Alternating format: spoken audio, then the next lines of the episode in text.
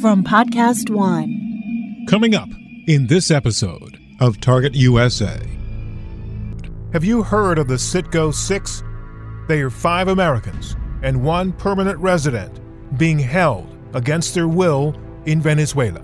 It was uh, the week of Thanksgiving in 2017. So on November 21st, uh, we got the news that uh, Tomeu was was taken along with uh, these five other guys um, when they were down in Venezuela for a work meeting.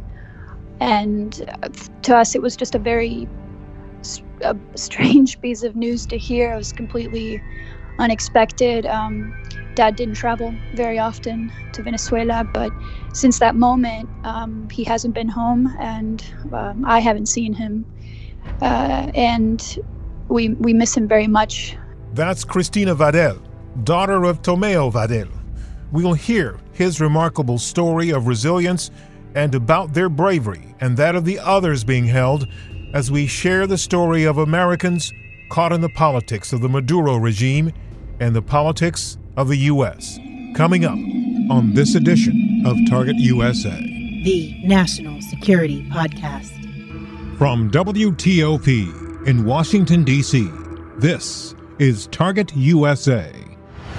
Russia could render huge harm to this country. North Korea's secret missile capable of reaching the whole of the United States. Dangerous terrorist. DC is repeatedly mentioned as someplace they would like to seek an attack. Cyber criminal. Decryption successful. America has a target on its back. And on this program, we investigate the threats, the people behind them, the agencies fighting them, and the impact on you. This is Target USA, the National Security Podcast. I'm JJ Green. Every day, we get up and go about our daily routines work, school, or whatever. Most of the time, we go through the day just assuming we'll do what we always do and return home routinely. Most of us never give it a second thought that we might not come home and I know this is hard to talk about, but we need to do that because this happens too often to people being kidnapped, being held against their will. Tomeu Vadell and five other people, all U.S. citizens or permanent residents, are being held in Venezuela by the government under very challenging circumstances. And on this episode of Target USA, we talk with Vadell's family about the ordeal. This is Cristina Vadell. I'm the daughter of Tomeu Vadell. And this is Dennysse Vadell, um, Tomeu Vadell's wife. Okay. Thank you very much for joining us. And uh, I am very, very, very sorry that you are in this situation. And to me, this kind of thing just doesn't make sense. But I know there are a lot of bad people in the world who don't think logically. They don't do things according to the golden rule or any other rule except whatever is convenient for them. And I'm so sorry that your father and the others, the other members of the Citgo Six, are in this situation. So let me just get started, if I might, um, by asking you, Dennysse, to tell us about your husband. Well, my husband, uh, what can I say? He's just a wonderful man, um, wonderful husband. He's always uh, been very ethical. He's um, he, we just um, this past 22nd of February we did 34 um, years of married, and um, we have three children, three wonderful children. Um, and he's really a very, very nice person. And anybody here in Lake Charles, where we've lived for the past um, uh, 20 plus years, um, can attest to that. If you ask anybody here in Lake Charles, if you know anybody that knows him, not only here in Lake Charles, knows what a what a great person he is, and um, mm-hmm what an honest man he is. Mm-hmm. So, Cristina, would you please uh, set the scene for us? Uh, he's he's being held captive, and I believe he's being held captive in Venezuela. Would you set the scene for how this took place? Sure. So I guess we could start from when this happened, which was uh, it was uh, the week of Thanksgiving in 2017. So on November 21st, uh, we got the news that uh, Tomeu was was taken along with uh, these five other guys um, when they were down in Venezuela for a work meeting, and uh, to us it was just a very a strange piece of news to hear. It was completely unexpected. Um, Dad didn't travel very often to Venezuela, but since that moment, um, he hasn't been home, and um, I haven't seen him. Uh, and we we miss him very much. Um, since since that happened, uh, they spent the first 748 days in the basement of a counterintelligence military agency um, called the DGCIM in Caracas, Venezuela. Um, then at that point, they were granted this uh, quote unquote house arrest, though my father does not have a residence in Venezuela. Um, they were held in house arrest for about 58 days or so, two months ish. And then uh, pretty recently this month, on February 5th, um, he and, and the other men, which were all in different places at that time, were completely, you know, taken from the house arrest t- without a quarter, court order, and we don't know 100% where they're being held. Uh, we presume it is in uh, the Helicoide, which is uh, one of the headquarters for SEBIN, a, uh, an, an, intelligence uh, service uh, or intelligence police, you could say, in Venezuela. Um, but since that day, which is now like about three weeks or so, um, my father has, and these men have been completely isolated, no phone calls, no lawyer access. Um, in fact, the lawyers consider right now the situation to be a forced disappearance. Mm-hmm. And uh, it's a very serious. We're very concerned. I mean, my father is going to be uh, 61 this year. Um, he's had, he's gone through a lot of things um, during this very long and arduous detention. And um, I'm, I'm really worried about his health. I'm worried about his safety. And, um, you know, we really, we really just want help in, in, in resolving this and in, in bringing him home. Mm-hmm. So, what do you think is the reason that they were snatched in the first place, and then secondly moved after what what what what appears to be a couple of years? Yeah, so I couldn't say for sure. I'd be speculating if I if I could tell you for sure why my father was taken. Um, I, I, don't know, um, but I do know that uh, for whatever reason it is, it's nothing has come of it. Nobody's benefited from the pain and suffering that he's experienced, that these other people have experienced now for 827 days. So who do you think is behind? So who do you think is behind this, though? I I couldn't say for sure. I, don't know. I mean, um, so you don't you don't you don't think it's the Venezuelan government? Well, when when this happened, um, the there were reports in Venezuelan media uh, where you had uh, Tarek William Saab, the Attorney General for uh, Venezuela, and um, Nicolas Maduro also talking about these cases and saying that you know, saying bad things about these men and my dad, and and um, saying that they, you know, they will be tried um, here in Venezuela as traders and whatnot. And um, you know, I think there's got to be a misunderstanding, to be honest. Um, we're yeah. the kind of people that we work every day to forgive. Yeah. Um, whoever, you know, is doing this, yeah. and um, we have plead to all the different stakeholders, including, of course, the captors in Venezuela. Um, because, as we understand, yes, the SEBIN and the DGCIM are agencies that um, that I believe Maduro has control over, right? And so we we plea with him, we plea with all that can make a difference here, right? Mm-hmm. Um, of course, including the United States government, yeah. to resolve this situation because for whatever reason is happening, which is obviously much bigger than my father or any of these men. Um, yeah. got to understand that it's human lives. Yeah. So and, and, yeah. So and Dennysse, feel free to jump in on this. But um, what is the U.S. government doing to help? And and please identify yourselves when you're speaking. Sure. Well, we've um, like as I mentioned, we've we've uh, pleaded to everyone we can, and we've had multiple uh, visits to Washington D.C um, to advocate. We think it's important to keep engaged all the people in Congress as well as uh, people in the State Department um, and try to understand what kind of progress can be is, is being made and what what more could be done right and um, so we just want to make sure that officials across the government uh, across uh, the, our government know about my father's condition and the urgency um, that that exists here the fact that we're so far in this now we don't even know for certain where he's being held because nobody can see even see him or talk to him right now. Is incredibly concerning. And um, and he's being held in venezuela where um, with you know while there isn't right now a, a like a a confirmed case of the coronavirus i mean there's all kinds of things that could be happening. And you worry about um, your loved one's uh, health because we're not there to be able to support him um, or even know how he's really doing. So. Okay, Dennysse.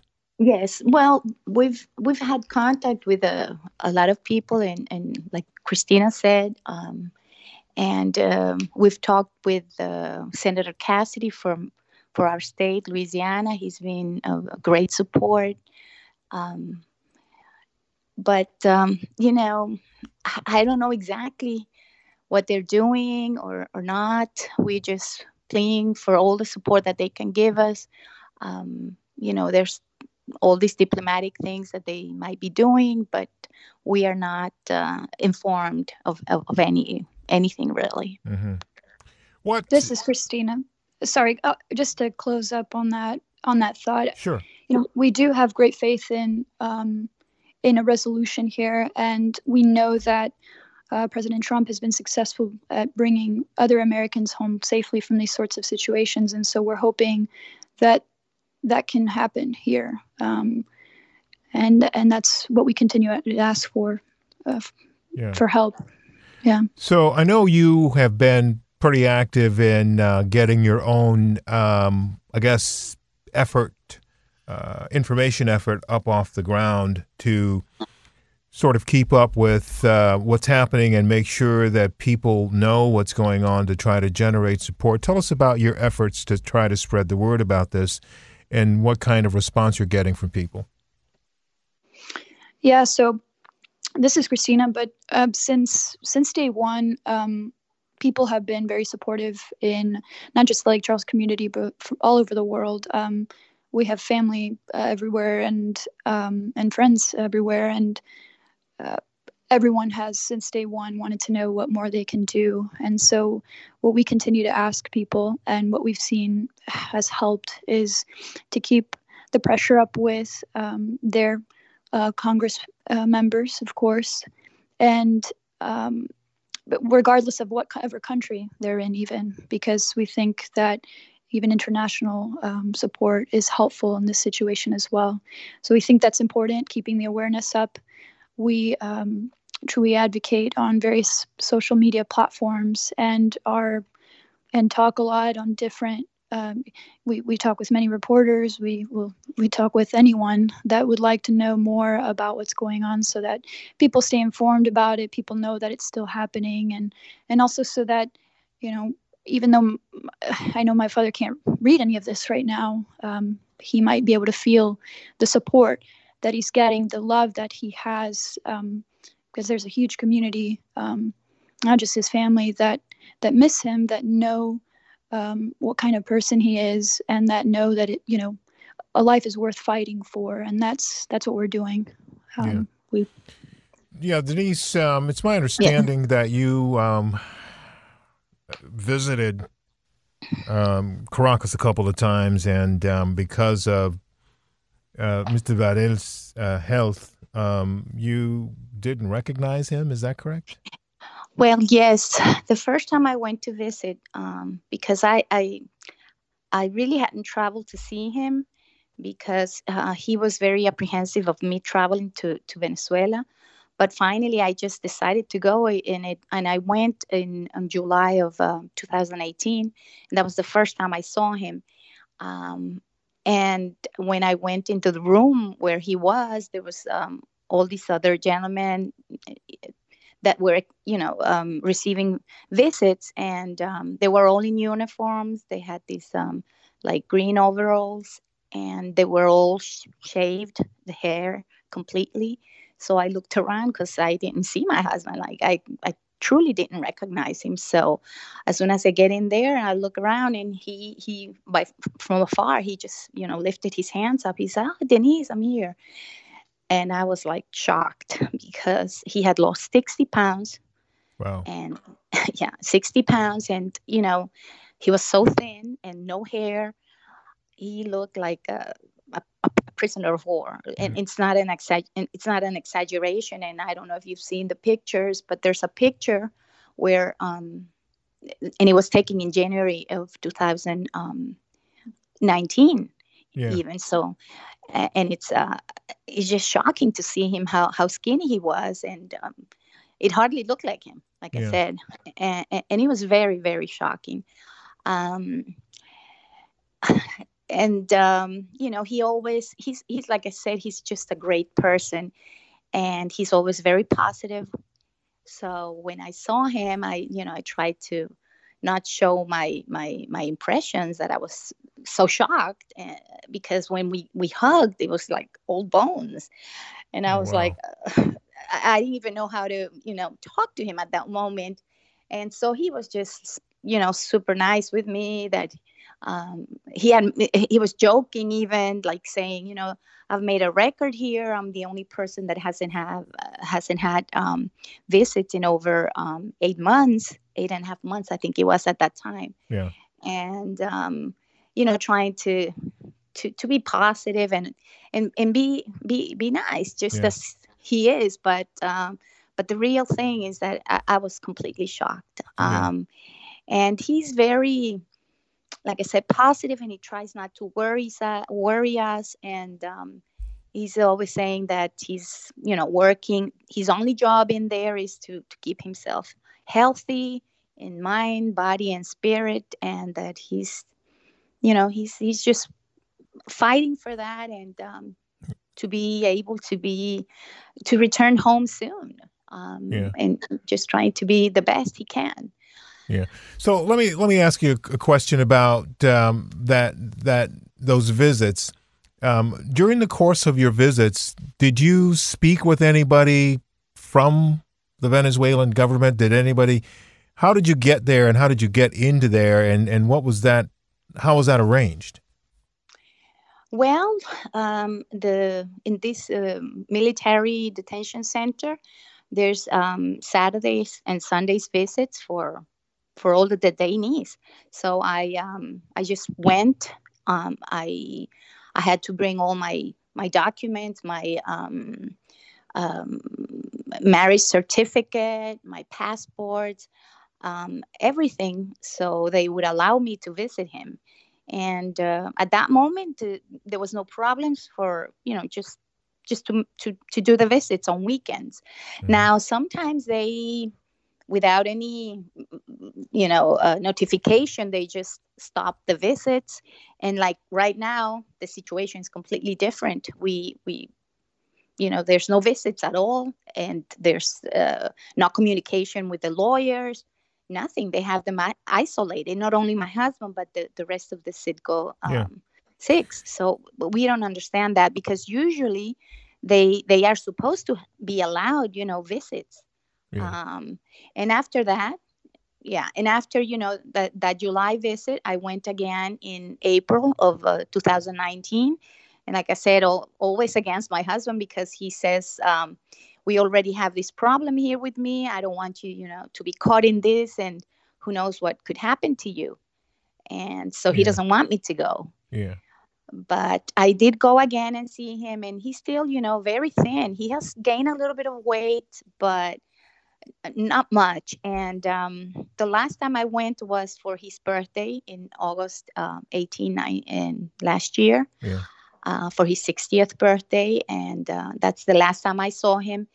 Even uh, as soon as you know he was in the um, the house arrest, I wanted to go again to see him, but he was completely telling me not to go, so I I, I didn't go and visit him. Mm-hmm. Wow. This Yeah. this is a difficult story to hear, but it's got to be 50 times more difficult for you to live through. What is it that you would like for the US government to hear from you on this on this day? Well, JJ, this is Cristina. And, uh, well, I guess what we would like for the U.S. government to know is that this is uh, this is an urgent situation. Um, it's not something that happened yesterday. It's been going on for 827 days and counting. Um, life is precious. Every moment counts, and we're doing everything we can do um, to bring him home, and we need their help in doing everything they can do um, to resolve this and to bring him home because we know they can.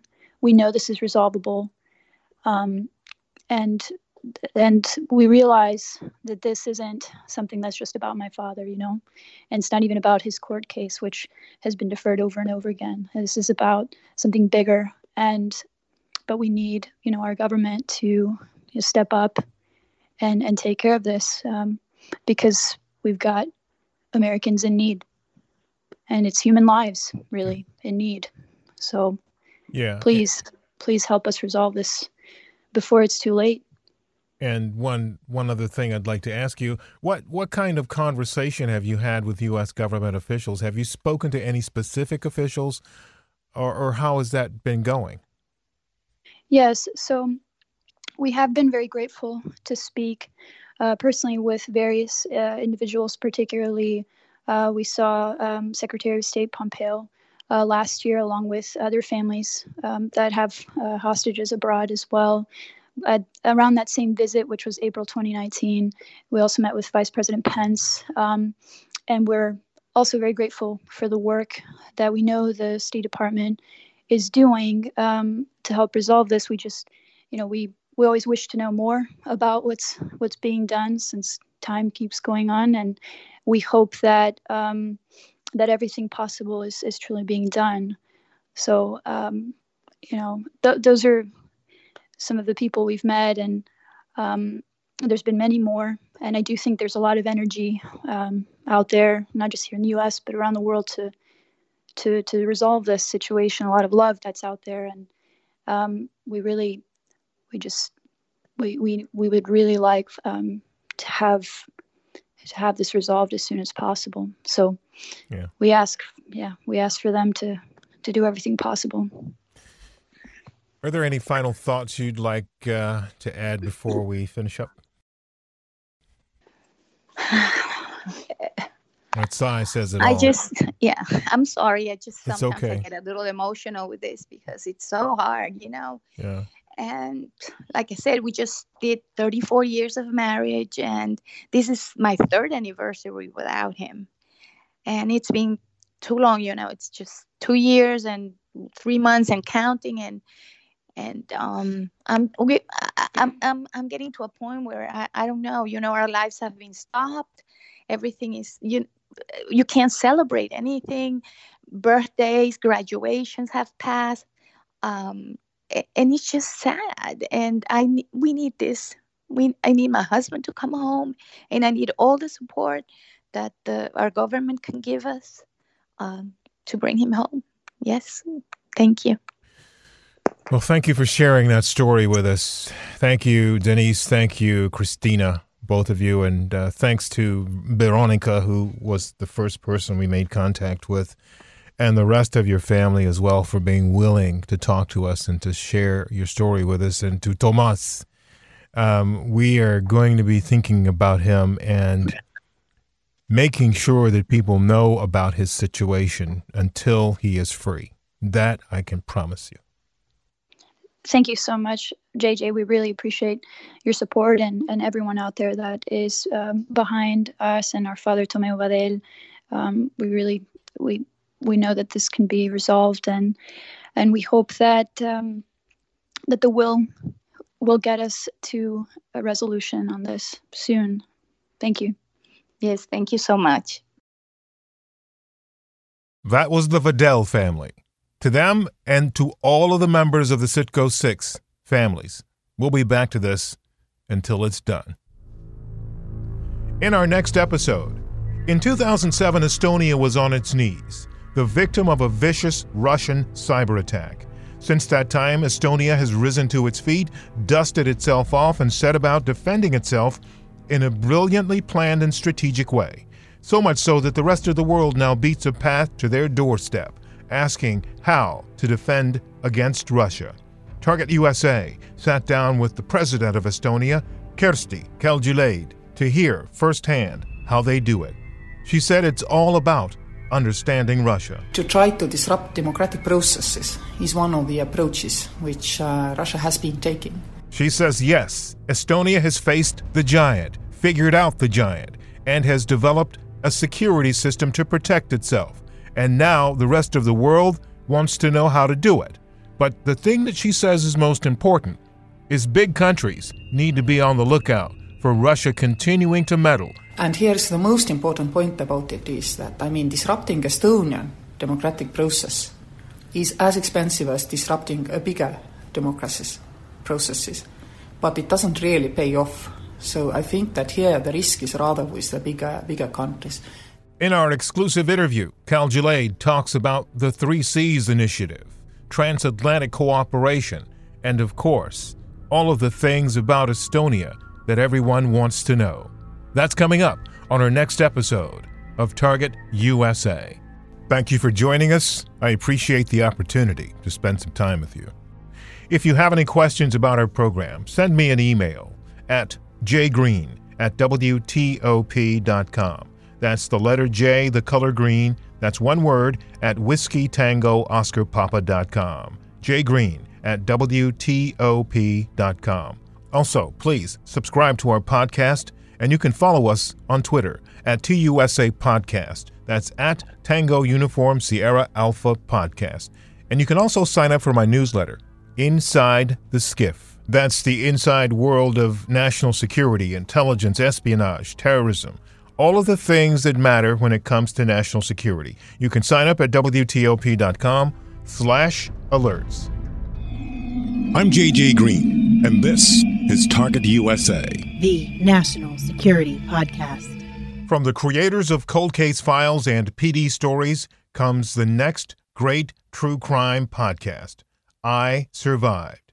Every week, I Survived presents chilling first person accounts from people who overcame deadly situations, allowing the survivors to describe the events as they unfolded and how they made it out alive. If you love true crime, you're going to love I Survived. Be sure to subscribe on Spotify, podcast1.com, Apple Podcast, and many other podcast apps so you can get new episodes every week. Now, stay tuned for the latest headlines from the Associated Press.